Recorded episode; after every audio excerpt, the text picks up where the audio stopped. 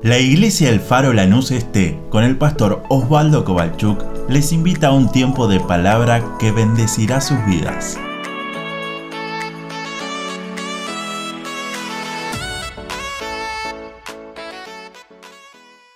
Iglesia, Dios te bendiga.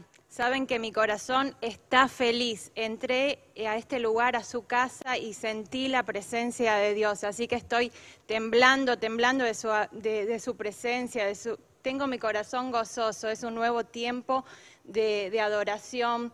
Comenzamos cantando al que es digno de toda gloria. Así que toma este día, este tiempo para gozarte en la presencia de Dios, para escuchar su palabra y para poder eh, elevar una oración de gratitud por la obra en la cruz que hizo nuestro Señor Jesús. Dios te bendiga. Gracias Mariela, Dios te bendiga. Queremos compartirte en este día una palabra. Sabes que estos días estábamos hablando con diferentes personas que, nos decían a través del teléfono, a través de los mensajes en WhatsApp, que hay muchos hermanos que están orando por, por vos, por la iglesia de Cristo. Obviamente que estamos cada uno de distintos lugares. Hoy estamos aquí con todos los chicos, con el equipo saliendo en vivo. Para nosotros es una alegría Así que, por favor, queremos unirnos en una, oración. Al final vamos a estar tomando un tiempo de clamor, un tiempo de intercesión por cada una de las peticiones que vamos a leer en el chat online o a través del WhatsApp de la iglesia. Así que te invitamos a que seas parte. Pero decía, estábamos escuchando en estos días, inclusive hasta anoche estuvimos hablando con diferentes hermanos mayores que quizás no pueden estar saliendo a la calle, son personas que están quizás los más expuestos, los más vulnerables, pero ¿sabes qué? Ellos desde sus casas están clamando, están orando por cada uno de los hermanos, por cada uno de los que están ahí del otro lado. Así que acordate, sos iglesia y juntos en este día queremos exaltar el nombre de Dios. Y como nos decía Debbie al principio, prepara tu pan, tu copa, que tendremos un tiempo de conmemorar lo que Jesús hizo en la cruz del Calvario. Así que si podés ahora, toma tu Biblia y vamos a leerla juntos en el nombre de Jesús. Gracias Mariela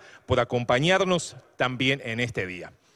Sabes que hoy quiero compartirte, y lo habrás leído quizás ahí en las, en las publicaciones, en las placas que pusimos, sobre si estás involucrado o si estás comprometido. ¿Por qué viene este tema? Me llegó esta semana una fábula, un cuento, una, una historia que hablaba de una gallina y de un cerdo. Sí, sí, una gallina y un cerdo. Querían hacer, querían poner un restaurante para, para poder alimentar a todo el pueblo, para poder dar de, de, esos alimentos para que la gente pueda disfrutarlo. Y sabes que la discusión era qué nombre le ponemos. ¿Qué nombre le ponemos al restaurante? Entonces la gallina pensando le dijo al cerdo, ¿qué te parece si le ponemos el nombre de huevos con jamón? Ah, estaría bien, decía la gallina, pero el cerdo dijo, no, no, no, no, no me parece bien ese nombre. ¿Por qué? Porque la gallina solamente vos vas a estar involucrada poniendo los huevos y poniendo el jamón voy a tener que dar todo y me voy a tener que comprometer a todo. Y me ponía a pensar en la iglesia, en el cuerpo de Cristo que somos. ¿Será que sos un cristiano, somos un cristiano que simplemente se involucra? Quizás sos parte de la alabanza, quizás sos parte del ministerio de niños, sos parte de, no sé, del ministerio de jóvenes, de adolescentes, quizás sos uno que colabora en, en mujeres, en varones, en matrimonios, pero simplemente haces tu parte. Simplemente hacer lo que te piden o lo que te toca hacer en el día, en la hora, tenés que mandar un devocional, tenés que hacer algo, bueno, te piden, lo haces. Y vos decís, bueno, pero estoy involucrado.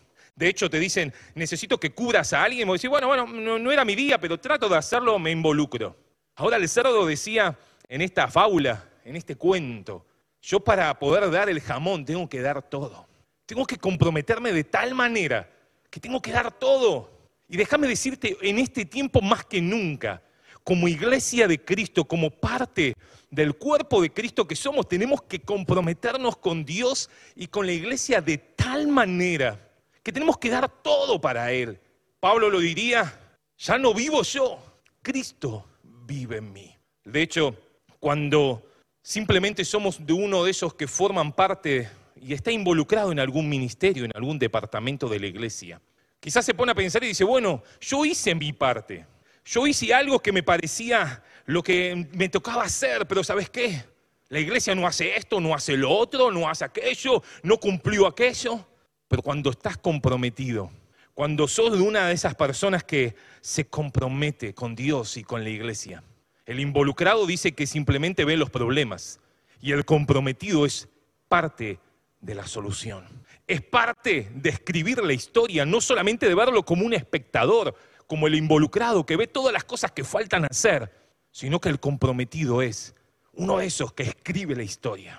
Y cuánto más nosotros que tenemos al Espíritu Santo para estar escribiendo la historia. No seamos simplemente espectadores en este tiempo. No sea solamente un cristiano involucrado en algún área, sino que podamos ser cristianos, hijos de Dios, comprometidos con Dios, con su iglesia, y dar todo, dar todo. Que podamos usar la palabra de Jesús que decía el grano de trigo para que dé fruto, para que pueda demostrar lo que lleva dentro, tiene que morir, caer al suelo y morir y va a llevar mucho fruto. Ahora, Colosenses capítulo 2, versículo 19 decía Pablo, todo el cuerpo nutriéndose y uniéndose por las coyunturas y ligamentos, crece con el crecimiento que da Dios. Yo no sé si en este día me estás entendiendo lo que te quiero transmitir. Vos y yo somos parte del cuerpo que estamos todos unidos a la cabeza, Cristo. Él es el pastor de pastores, Él es el Señor, Él es la cabeza de la iglesia. Lo que Él dice, nosotros lo obedecemos. Pero ¿cuántas veces entre nosotros? Acá dice las coyunturas y ligamentos, para que un miembro esté unido con el otro, para que una parte del cuerpo esté unida con el otro. Necesitamos de esas coyunturas. Y como te dije al principio, para nosotros es un gusto esta semana haber escuchado a tantos hombres, mujeres mayores, jóvenes también, que nos decían, pastor, quizás no podemos salir, quizás no podemos estar en la calle, quizás no podemos ir los miércoles, estamos orando los miércoles un grupo de líderes, teniendo un tiempo de oración con todos los protocolos que el municipio nos dice, seguramente a lo largo de estos días todo irá cambiando y se irá abriendo, así que seguimos en las redes sociales para darte cuenta de todo lo que viene. Pero los miércoles tomamos ese tiempo de oración para orar unos por otros, para interceder, para ponernos en el lugar del otro. Y esos hermanos, mujeres, nos decían, no podemos estar en la iglesia los miércoles orando. El protocolo no nos permite, pero ¿sabes qué? En nuestras casas estamos levantando un clamor. En nuestras casas estamos levantando una adoración.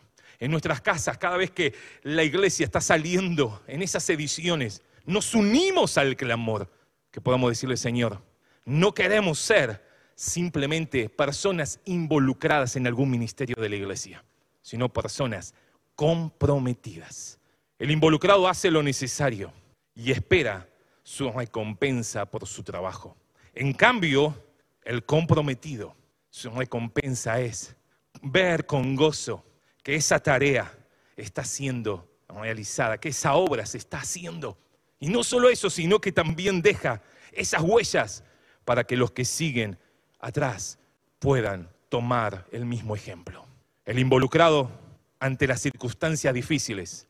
Y veíamos en estos meses con todo lo que el apóstol Pedro nos hablaba en su primera carta, y déjame decirte, se van a venir tiempos difíciles en nuestro país y en el mundo, donde, como cualquier otro involucrado, ante las circunstancias difíciles, abandonará su tarea pero el que está comprometido, el que está jugado por Dios, ese loco y apasionado por la cruz de Cristo, ante la circunstancia más adversa, va a permanecer, va a seguir perseverando, cueste lo que cueste. El apóstol Pablo estaba terminando el segundo viaje misionero. Ya había dejado la ciudad de Corinto y había llegado hasta Éfeso. En ese viaje lo estaban acompañando Priscilas, Aquila, estaban también otros colaboradores con él. Y Pablo iba y predicaba en las iglesias de Éfeso. Éfeso está en lo que hoy nosotros llamamos Turquía, antes se lo conocía como Asia Menor. Cuando hablábamos de Pedro, él les escribía a esas iglesias también. Y lo vemos en el Apocalipsis, el mensaje a cada una de esas iglesias. El apóstol Pablo le habían insistido, por favor, quédate. Va a estar bueno que nos sigas enseñando. Y él dijo, no, no, no, me voy. Tengo que volver a Jerusalén, quiero disfrutar las fiestas allá. Pero no, no lo da a entender, pero por el contexto entendemos que Priscila y Aquila se quedan en Éfeso. ¿Y por qué te estoy hablando esto? Porque quiero que me acompañes en el libro de Hechos de los Apóstoles y entender esta historia, este pasaje que vamos a leer en Hechos de los Apóstoles, capítulo número 18, versículo número 24. Y vamos a hablar sobre Apolos.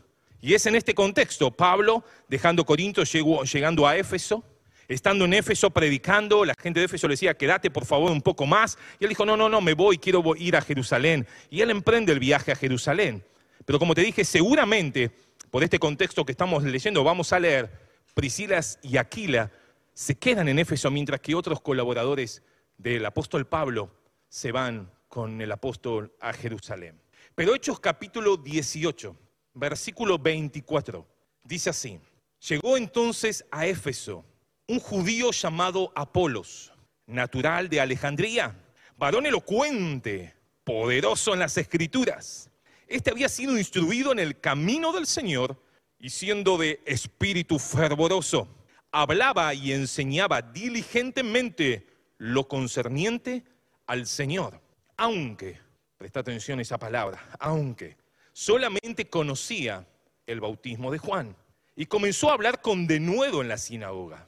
Pero, antes era aunque, ahora espero, cuando lo oyeron Priscilas y Aquila, le tomaron aparte y le expusieron más exactamente el camino de Dios. Y queriendo él pasar a Acaya, es una zona de Corinto, los hermanos le animaron y escribieron a los discípulos que le recibiesen. Y llegado él allá, Apolo llegando a Acaya, a la zona de Corinto, fue de gran, de gran provecho a los que por la gracia habían creído, porque con gran vehemencia refutaba públicamente a los judíos demostrando por las escrituras que Jesús era el Cristo.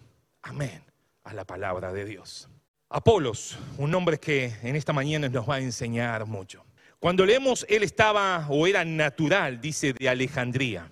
Y uno dice, ¿qué es Alejandría? Cuando uno estudia, eh, Alejandría era un gran centro cultural de, toda la cultura griega y era una de las ciudades más importantes de Egipto, Egipto al norte bien de África. De hecho, se considera que Alejandría era tan importante hasta que se fue considerada la segunda ciudad más importante de todo el imperio romano. La primera, muchos sostienen que era Atenas, luego a pasando los años era Corinto, una de las ciudades que, que en ese tiempo más influía en todo lo que era el imperio.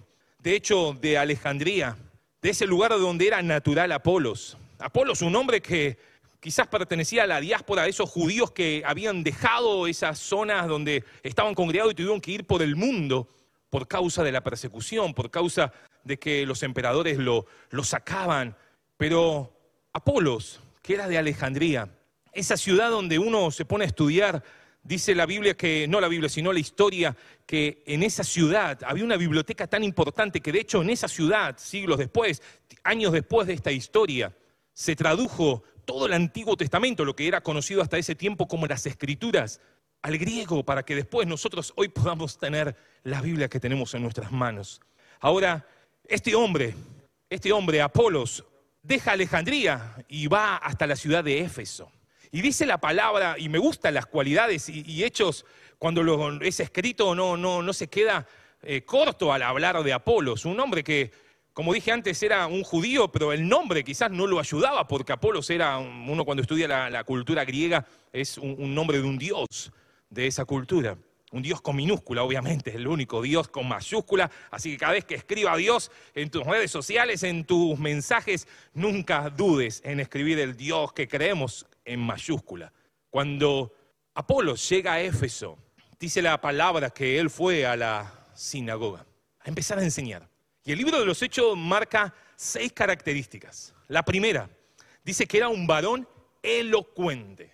¿Viste esas personas que te gusta sentarte a hablar y escucharlo? Esas personas que te da gusto escucharlo y pasas tiempo escuchándolos porque su forma de hablar, su forma de transmitir lo que te quiere enseñar o lo que te quiere decir es una forma muy agradable. De hecho, elocuente significa facilidad de hablar bien con fluidez. Una vez es acá en vivo se, tiemblan los las piernas y uno dice, ¿qué estará pasando? ¿Cómo estará saliendo? Pero este hombre, Apolos, era un varón elocuente. La segunda, dice que era poderoso en las escrituras. Oh, Apolos me puedo imaginar, él en la escuela bíblica ganando todos los premios, sacando el número uno de, los planes de premio, diciendo, ¿Dónde se encuentra, no sé, Abdías en las escrituras? Y él decía, oh, yo lo conozco y decía lo que hablaba Abdías, Joel, tantos libros que a veces cuando jugábamos nosotros, cuando no sé si hoy se sigue jugando o no, pero esos que se llamaba el espadeo, ¿te acordás el espadeo que nos ganábamos, ese bonobón cuando encontrabas un versículo y te tocaba esos profetas menores que vos decís, ¿dónde estaban ubicados? Sé que está en la Biblia, pero ¿dónde estará? Bueno, Apolos era ese flaco que era poderoso en las, en las, escrituras. La versión NTV dice, conocía bien las escrituras. La versión Palabra de Dios para todo dice, sabía mucho. Apolos era un hombre que sabía mucho. La NBI dice, era convincente en el uso de las escrituras. No solamente era elocuente en su forma de hablar, sino que era poderoso en las escrituras. Y déjame decirte, y como iglesia insistimos tanto, no dejes de estudiar la palabra de Dios. Siempre decimos en la iglesia, si lees de lunes a viernes tres capítulos por día y los, y los domingos lees cinco capítulos, a lo largo de un año calendario vas a poder leer la Biblia de tapa a tapa.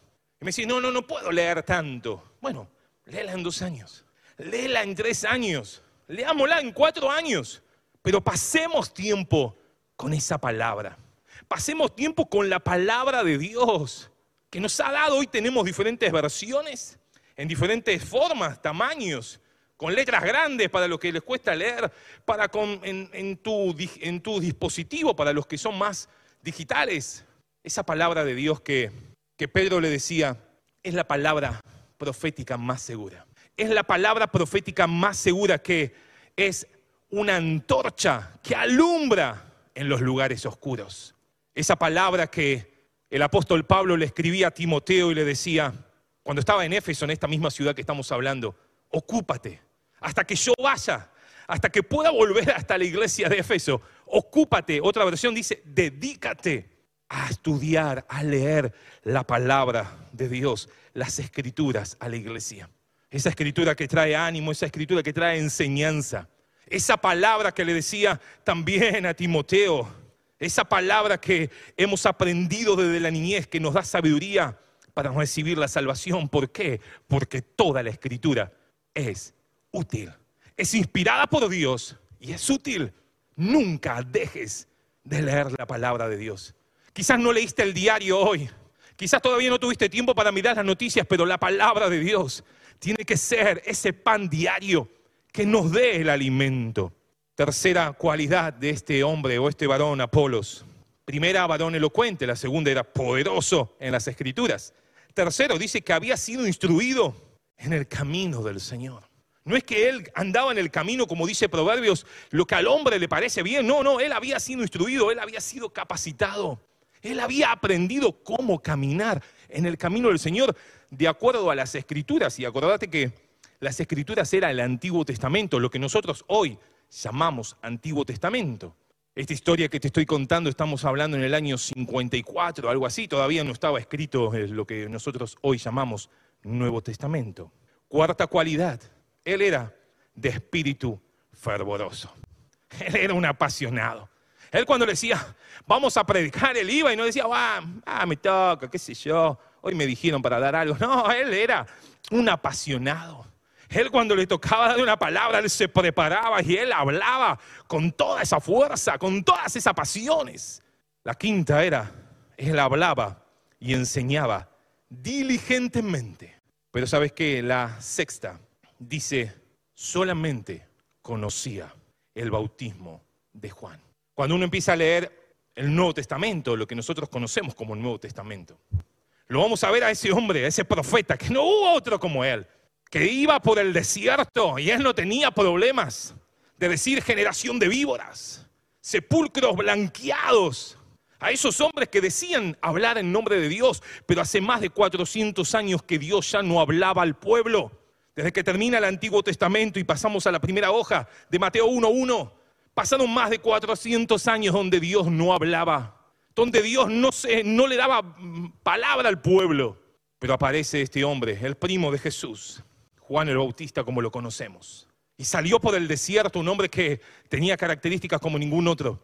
Y salió a hablar, a decir, arrepentidos. Y hay que bautizarse porque viene alguien. Viene alguien después de mí que es mucho, mucho más poderoso que yo. Yo no soy ni digno de desatarle la correa de las sandalias.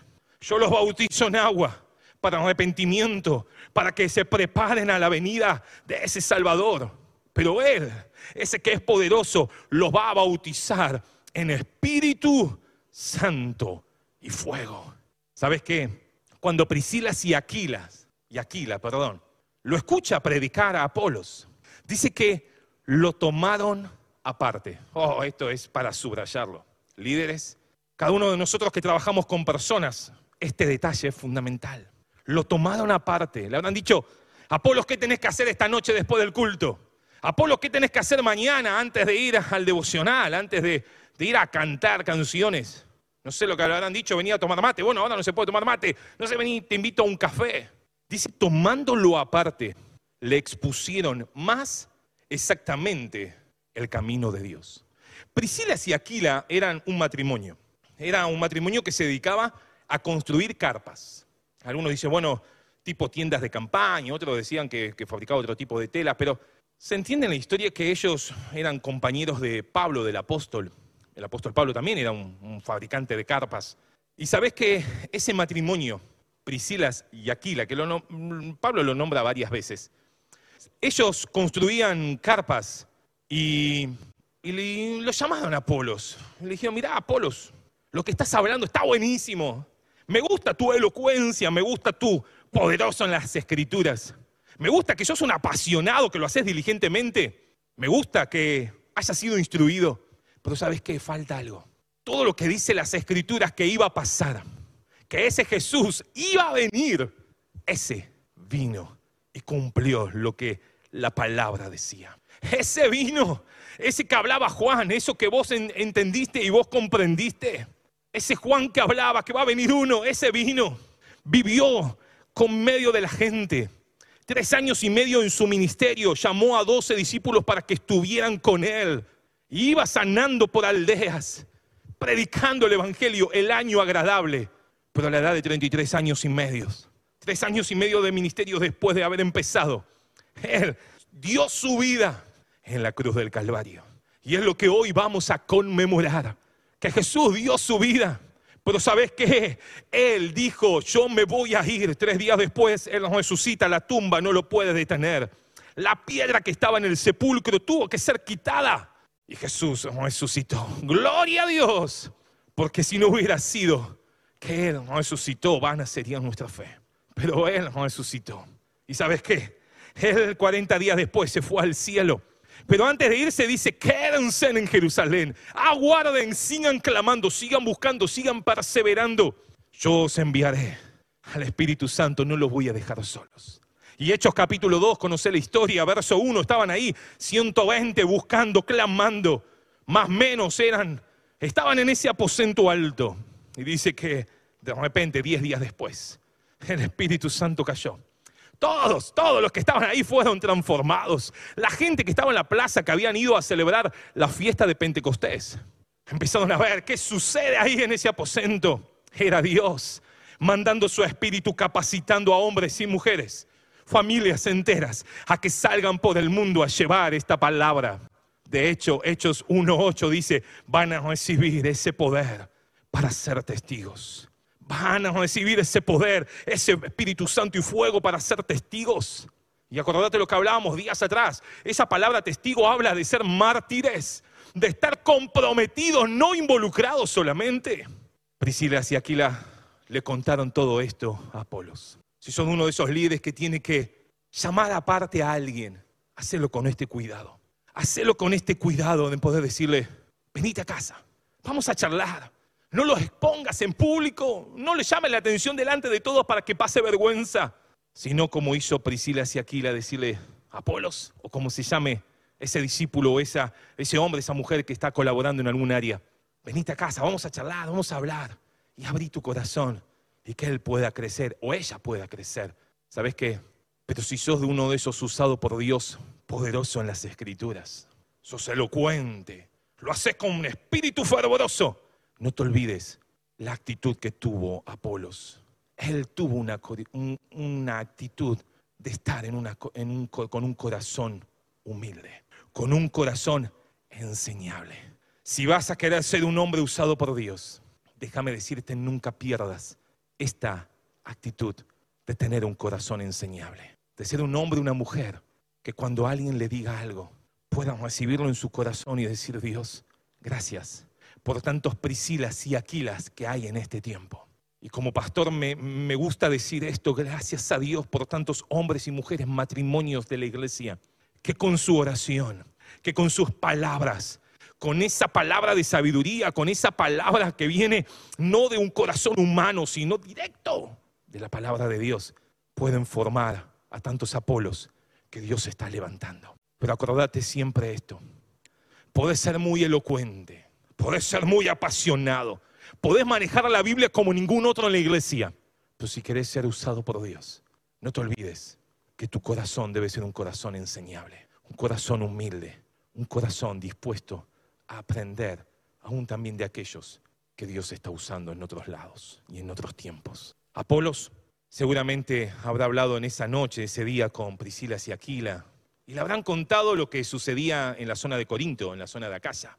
Por eso que el versículo siguiente dice, me quiero ir para aquel lado, quiero ir a predicar allá. Dice que los hermanos lo animaron, y dijeron, sí, ¿cómo que no? Vamos, es tiempo de poder seguir creciendo en la gracia, en el conocimiento de Dios. Y dice que lo animaron, escribieron esa, le habrán mandado un Twitter, algo diciéndole, hermanos, acéptenlo en un WhatsApp porque le dijeron, mira que está yendo Apolos, un fenómeno Apolos. Denle el lugar, el lugar, denle la oportunidad en aquella ciudad. Y dice la palabra de Dios que Apolo llegó hasta la zona de Acaya y dice que refutaba públicamente, demostrando por las escrituras, es un detalle no menor, por las escrituras, porque charlatanes hay de todos. Oh, personas que hablan muy bien, que te animan y que te levantan el ego, está lleno. Pero personas que por las escrituras demostraban que Jesús es el Cristo, que Jesús es el Mesías, el Salvador, que Jesús vino a cumplir todo lo que la palabra decía. Y acá te va un detalle. Una persona capacitada en la palabra por eso nunca dejes de seguir aprendiendo de la palabra. Hoy tenemos seminario en la iglesia, tenemos seminario virtuales, tenés tantas oportunidades. No dejes de estudiar la palabra, no dejemos de capacitarnos. Una persona, joven, mujer, varón, lleno de la palabra de Dios, con un corazón enseñable, con un corazón humilde y con un corazón dispuesto a servir como Él servía, con alguien comprometido y que su mensaje sea anunciar que Jesús es el Salvador. Te puedo garantizar que serás un hombre y una mujer usado por el Espíritu Santo como nunca antes te imaginaste. Pero acordate, palabra de Dios, corazón enseñable, corazón de servicio, pero que tu mensaje sea predicar a Cristo. Para el mundo, decía Pablo, hablar de Cristo y de la cruz es locura, no lo entienden. Pero para nosotros, los que creemos, los que somos esos hijos de Dios, para nosotros hablar de la cruz es poder de Dios, porque no me avergüenzo del Evangelio, decía Pablo. No me avergüenzo que tu corazón y mi corazón pueda decirle, Señor, si hasta ahora estaba involucrado, quiero comprometerme como nunca antes. En medio de estos tiempos que se vienen difíciles, complicados, que le diga, Señor, quiero ser un comprometido. Quiero ser un hombre y una mujer usado por Dios. Y sabes qué, Dios levantará como nunca antes y serás usado. Y vas a poder ir y decir así, dice el Señor, porque no hablarás de lo que vos piensas que hay que hablar, sino que el Espíritu Santo, dice la palabra, Él nos dará palabra, Él nos dará eso que tenemos que hablar, esos dones. Esa palabra de sabiduría, palabra de ciencia, palabra de quizás poder decirle a alguien que está caído en el nombre de Jesús. Oraciones de sanidad, oraciones de milagros. Pero sabes qué, no lo busques en formas humanas. No lo busques donde funcionó para otra iglesia, va a funcionar para mí, funcionó para tal o cual ministerio. Bueno, yo voy a copiar. No, no, no, no, no. Hagamos lo que hizo Apolos. Se capacitó en la palabra. Tenía un corazón humilde, un corazón enseñable dispuesto a dar todo y poder decirle, Señor, que mi mensaje sea predicar a Cristo todo el tiempo. El apóstol Pablo cuando hablaba de Apolos decía, ¿quién es Pablo? ¿Quién es Apolos? Pablo es el hombre que fue usado por Dios para plantar, ese hombre que fue usado por Dios como apóstol para instituir una iglesia en esa ciudad, en Corinto. Pero luego fue Apolos. Y Apolos dice que él regó, él ya estaba, no estaba plantando, él estaba regando. Pero dice, ¿qué es Apolo? ¿Qué es Pablo? Solamente son servidores de Dios. Porque ni el que planta es algo, ni el que riega, sino Dios que da el crecimiento. Vivir en el Espíritu te va a hacer dejar las teorías, quizás esas cosas que tantas veces conocemos simplemente de forma teórica y nos va a hacer vivir en una forma práctica en el Espíritu Santo. Nos va a hacer experimentar que todo eso teórico que hemos aprendido, que hemos aprendido, que hemos estudiado ahora, lo estamos viviendo, porque el Espíritu Santo es el que quiere hoy, más que nunca, dar ese poder para ser testigos. El Espíritu de Juan hablaba sobre el bautismo para arrepentirse y acordate que el bautismo no salva. El bautismo no salva. Ni el bautismo que hacía Juan, ni el bautismo que nosotros hacemos en la iglesia. Porque el bautismo no salva. El bautismo es una evidencia externa de algo que sucede adentro. Cuando vos y yo entendés que Jesús es el Señor, das ese paso de compromiso, es decirle, no quiero ser solamente un involucrado, quiero ser un comprometido. Pero déjame hablar del otro bautismo, que es el que el Señor prometió. Este bautismo que te estoy hablando es una obediencia. Jesús lo hizo, nosotros tenemos que obedecer. De hecho, la palabra dice, vayan, prediquen y bautícenlo. Pero ¿sabes qué? Te quiero hablar del otro bautismo que es el bautismo en Espíritu Santo y fuego. Ese bautismo que, y acordate que la palabra bautismo significa sumergir. Ese bautismo donde Jesús dijo, todos aquellos que lo quieran, pídenselo al Padre. Y no te estoy hablando de ser sellado con el Espíritu porque eso es todos aquellos que le han aceptado como Señor y Salvador. Dice la palabra que el Espíritu Santo viene y sella nuestros corazones como propiedad de Dios y como garantía que un día nos iremos al cielo. Pero te quiero hablar que en este tiempo más que nunca necesitamos ser sumergidos en el río de Dios. Para que sea el Espíritu Santo el que maneje nuestras vidas. Ya no solamente hablando bien, que es necesario.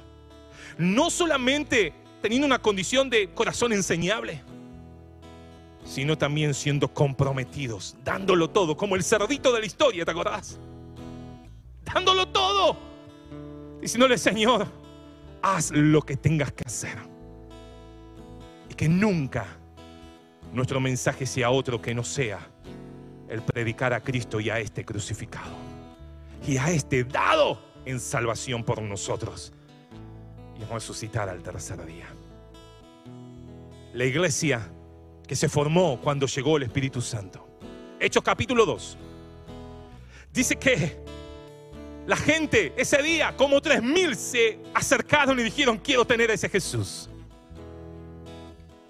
Y Hechos capítulo 2, verso 42 dice, perseveraban la iglesia perseveraba, era constante. No solamente se involucraba, daba todo. Perseveraban en la doctrina de los apóstoles, en lo que Dios había instituido, en lo que hoy nosotros llamaríamos la Biblia. Perseveraban también en la comunión unos con otros, amando al otro, siendo compañeros con el otro, orando juntos, sirviendo junto a Dios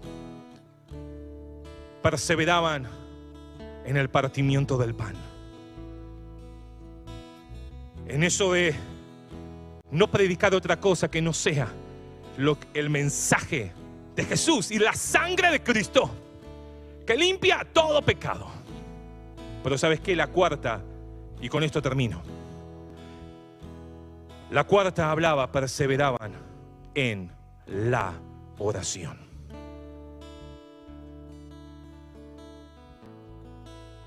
¿Cuánto tiempo estás perseverando en la oración, iglesia?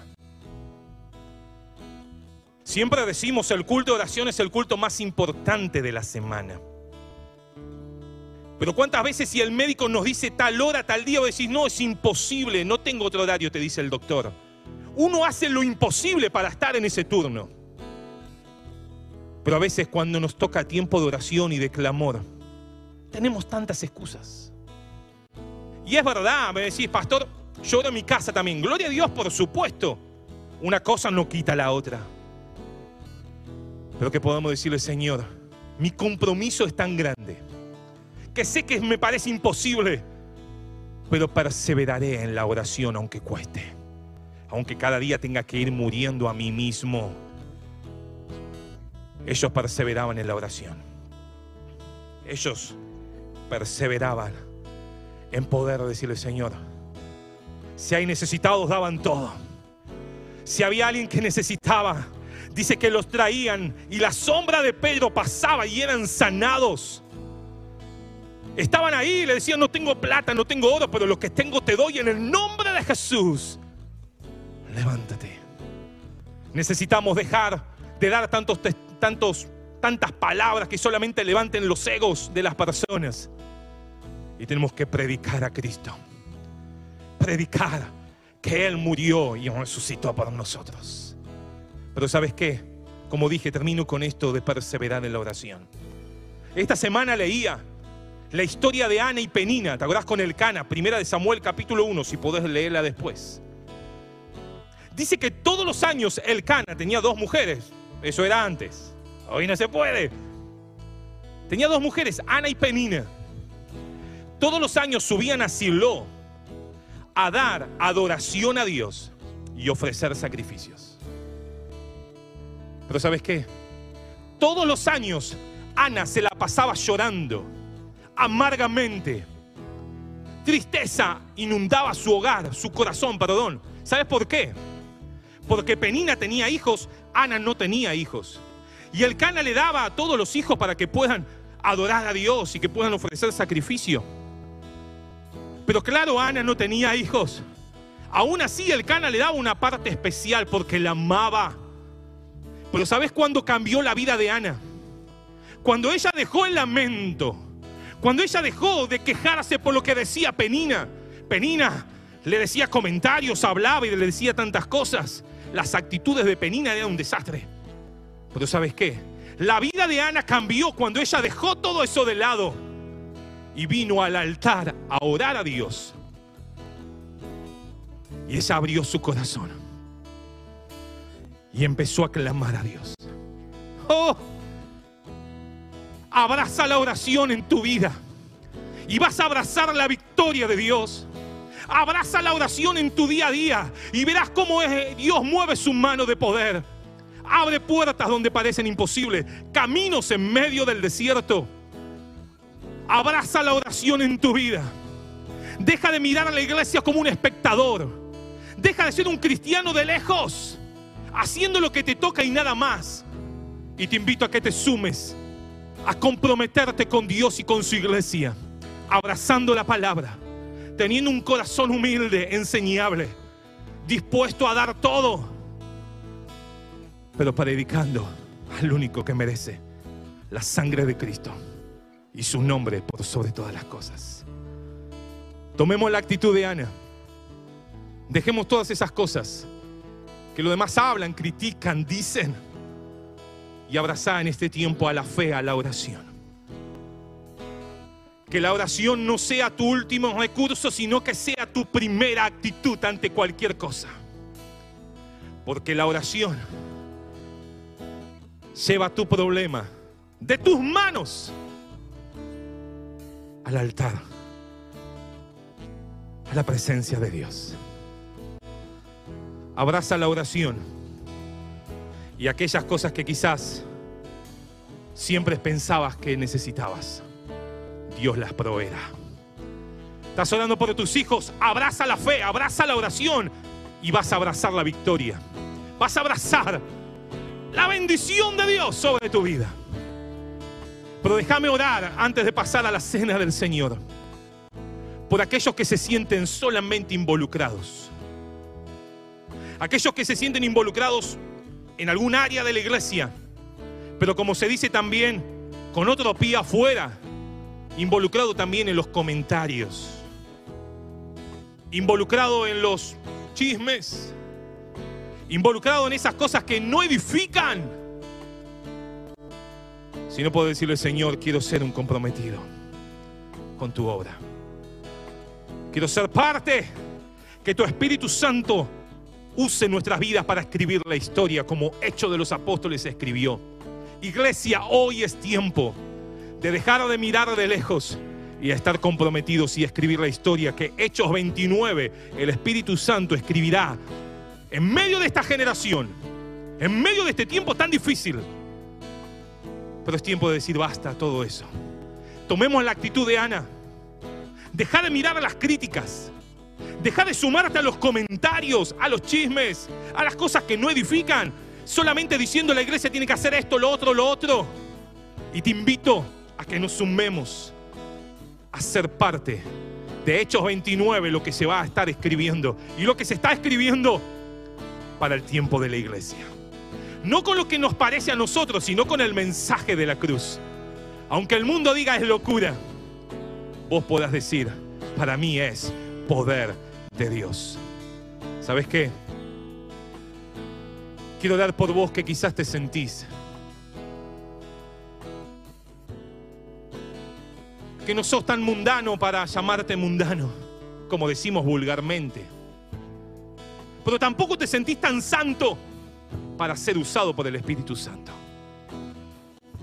Para que puedas dejar a la distancia. Para que puedas dejar solamente de estar involucrado como la gallina daba los huevitos todos los días. Y que puedas decir como la historia del chanchito, del cerdito. Me quiero comprometer. Si sos uno de esos, que quizás decís, para mí la cruz de Cristo quedó tan atrás. Hoy me siento tan lejos. Quizás no me siento como uno del mundo que está perdido, pero no me siento limpio para ser usado por Dios. En este día quiero invitarte a que te sumes al ejército que Dios sigue levantando a la iglesia como vivía la iglesia primitiva y que marquemos historia, no por lo que podamos hacer con nuestra capacidad, sino con lo que el Espíritu Santo va a dar en ese tiempo, en esta generación y en el lugar donde nos toque estar. Cada uno en la ciudad que le toque, en el lugar donde Dios nos mande. Si sos uno de esos, ora conmigo diciéndole, Señor Jesús, en este día quiero que limpies mis pensamientos. Quiero que tu sangre preciosa lave mi corazón. Quizás no soy un gran pecador como el mundo lo ve, pero no me siento útil en santidad para que tu Espíritu Santo me lleve al lugar donde me quieres llevar. Señor, no quiero ser un involucrado más en medio del montón. Quiero ser parte de los hombres y mujeres comprometidos a abrazar este Evangelio abrazar esta palabra de la cruz, porque es poder de Dios. Y quiero ser como Hechos 1.8, un mártir, un testigo, un hombre, una mujer, un joven, usado en el nombre de Jesús. Señor, ayúdame. Estoy en tus manos. Aleluya. Amén.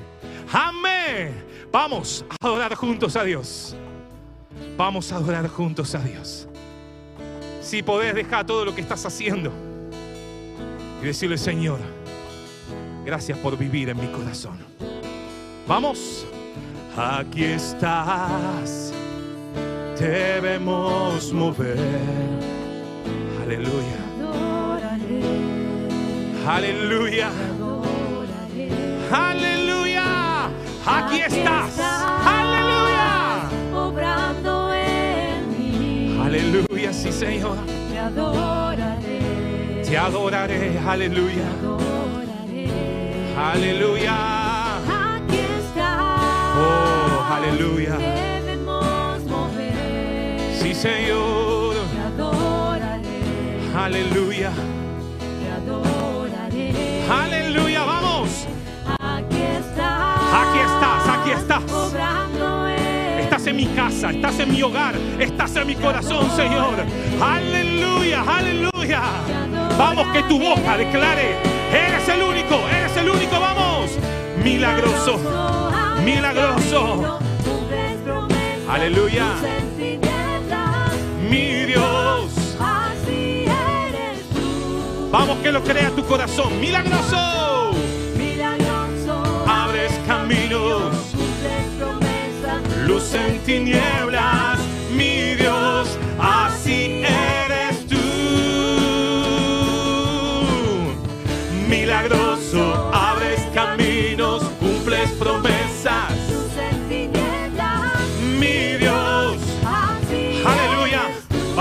Vamos, vamos, levanta tu voz en este día.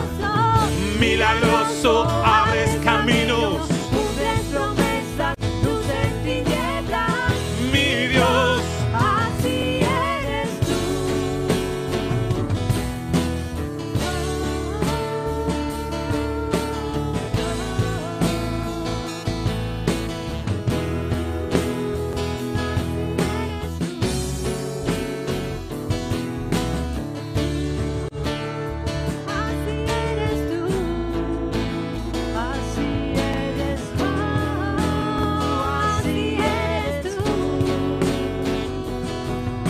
Aleluya. Si podés en tu casa tomar el pan y la copa en tus manos. Oh, aleluya, qué linda presencia de Dios. Qué linda que es la presencia de Dios. Yo no sé en tu casa lo que está pasando. Pero aquí sentimos la gloria de Dios que se está paseando como nunca antes. Y quizás en este tiempo que estuvimos quizás sin poder estar. Pero hoy el Espíritu Santo quiere seguir llenando corazones. Quiere seguir llenando vidas para que Dios pueda usarla en el lugar donde esté como Apolos. Para que puedas y podamos ser usados por Dios. Si tenés en tu mano la copa, tenés en tu mano el pan, aquellos que están en comunión con el Señor. Aquellos que han dado el paso fundamental de comprometerse con Dios en las aguas del bautismo y hoy siguen en comunión, hoy su corazón sigue unido. No seas como Ana siguiendo quejándote cada día por las actitudes de los demás. Hoy vení a orar a Dios. Vení a levantar un clamor a Dios y decirle, Señor, no quiero ser solamente un involucrado, quiero ser hoy parte comprometido y quiero participar en comunión. Oremos en este día. Señor, levantamos este pan y levantamos esta copa en nuestras manos. Este pan que simboliza el cuerpo de Cristo y esta copa que simboliza la sangre de Cristo. Señor, este pan no se transformará en cuerpo ni, las, ni el vino en la sangre sino que es un símbolo que en este día queremos conmemorar lo que hiciste en la cruz. Señor, me uno con mi esposa, con los chicos, con todo el equipo que está aquí y con todos los hermanos que están en sus casas, en sus hogares.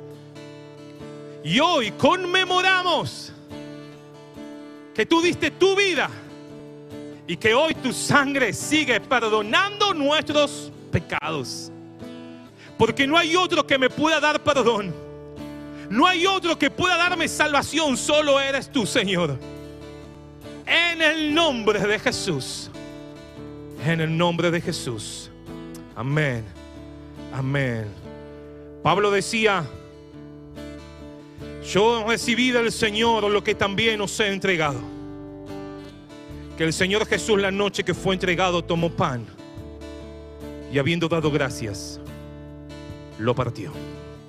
Con un pan partido, Jesús decía a sus discípulos, tomad, comed, esto es mi cuerpo, que por vosotros es partido. Haced esto en memoria de mí. Si tenés tu pan en la mano, compartilo con aquellos que están en comunión con el Señor, bautizados, que puedan compartir juntos y adoremos a Dios todos juntos. Y adoramos juntos. ¿Quién me puede? Dar perdón. Solo de Jesús. la sangre Y un nuevo. corazón. Aleluya.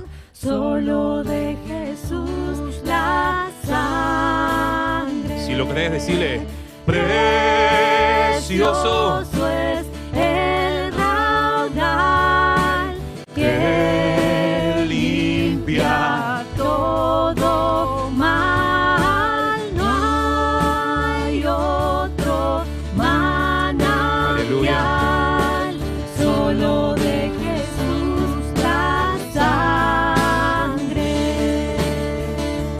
Copa es el nuevo pacto en mi sangre. Haced esto todas las veces que la bebieres en memoria de mí. El pan no se transforma en cuerpo ni el vino en sangre de Cristo. Es un simbolismo. Pero cuando lo tomes, recordá lo que Él hizo por nosotros en la cruz. Que su sangre nos limpia de todo pecado. Participamos en el nombre de Jesús.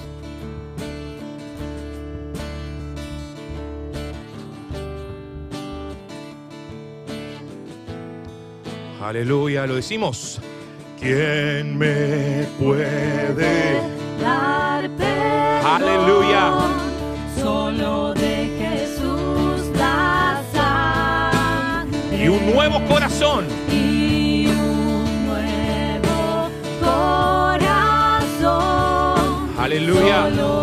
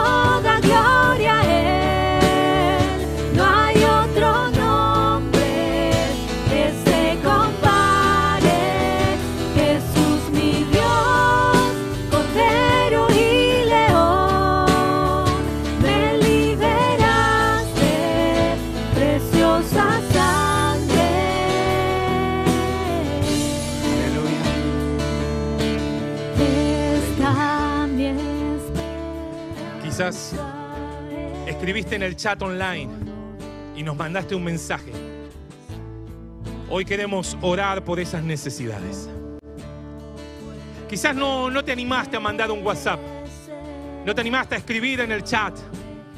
Igualmente, queremos unirnos a clamar a Dios en este día. Quizás en tu casa estás con alguien. Tomale de la mano y vamos a unirnos.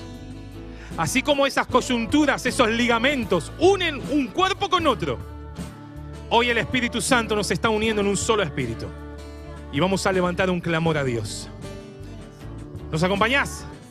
Oramos en el nombre de Jesús. Señor, nos unimos con tantos hermanos a lo largo de todo este programa que se han estado compartiendo motivos de oración. Señor, personas que están pidiendo por salud. Personas que están miran- pidiendo un milagro en sus vidas. Personas que están afectadas por este virus o cualquier otra enfermedad. Que no pueden, quizás están aislados y no pueden estar con otro. Pero Señor, en este día me uno con mi esposa, me uno con tantos hombres y mujeres, jóvenes, mayores, niños que están clamando en su hogar. Y decimos, Señor, oh, tú eres el que tienes el poder. Abrazamos la oración, abrazamos la vida de oración. Y estamos abrazando tu victoria. Señor, oramos por aquellos que están trabajando en la obra, aquellos que están invirtiendo tiempo, aquellos que están dándolo todo. Para que tú los guardes, para que tú los levantes, para que tú seas el Señor de sus vidas, el que guarda, el que los protege, el que los acompaña.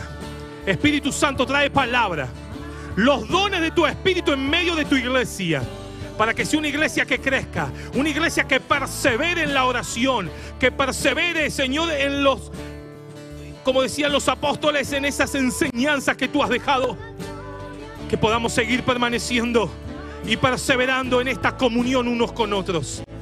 Y que podamos seguir recordando lo que hiciste en la cruz todos los días. Oramos por aquellos que están trabajando en el área de salud, en aquellos que están, Señor, saliendo a las calles, que tienen parientes, familiares muy complicados. Oramos para que tu mano de poder actúe. Y aún, Señor, por esta transmisión, que cada uno que la haya escuchado y haya participado de, esta, de este momento, tu palabra, Señor, haga el efecto. Que tu Espíritu Santo traiga convicción de pecado. Traiga convicción de que necesitamos tu gracia en el nombre de Jesús. En el nombre de Jesús.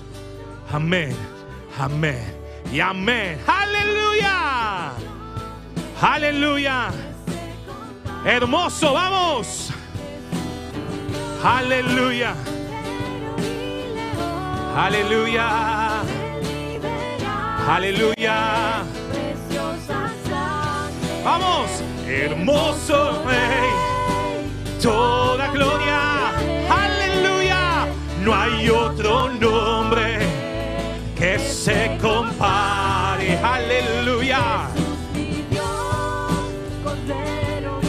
Aleluya. Me liberaste, preciosa sangre.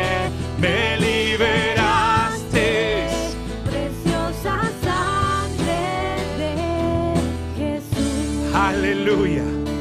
Aleluya. Con todo nuestro corazón te agradecemos por ser parte de esta edición de Iglesia en línea. Queremos que Dios te bendiga. Familias, matrimonios, jóvenes, mayores. Que Dios lo bendiga, que Dios los guarde, que Dios les dé la oportunidad en esta semana ser usados por el Espíritu Santo cada día más. Pronto, si Dios lo permite, estaremos todos juntos. Todos juntos celebrando aquí en la iglesia.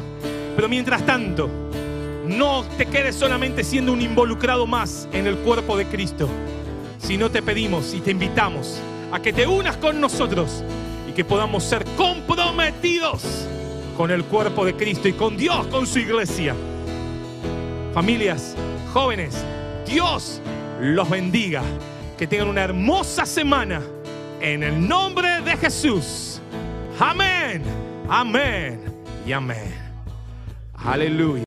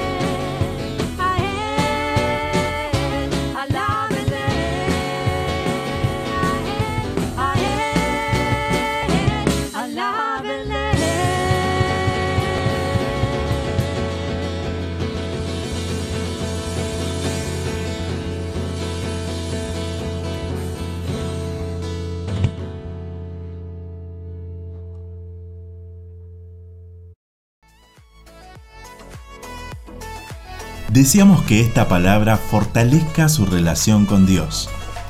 Como familia de fe, les invitamos a seguir creciendo juntos.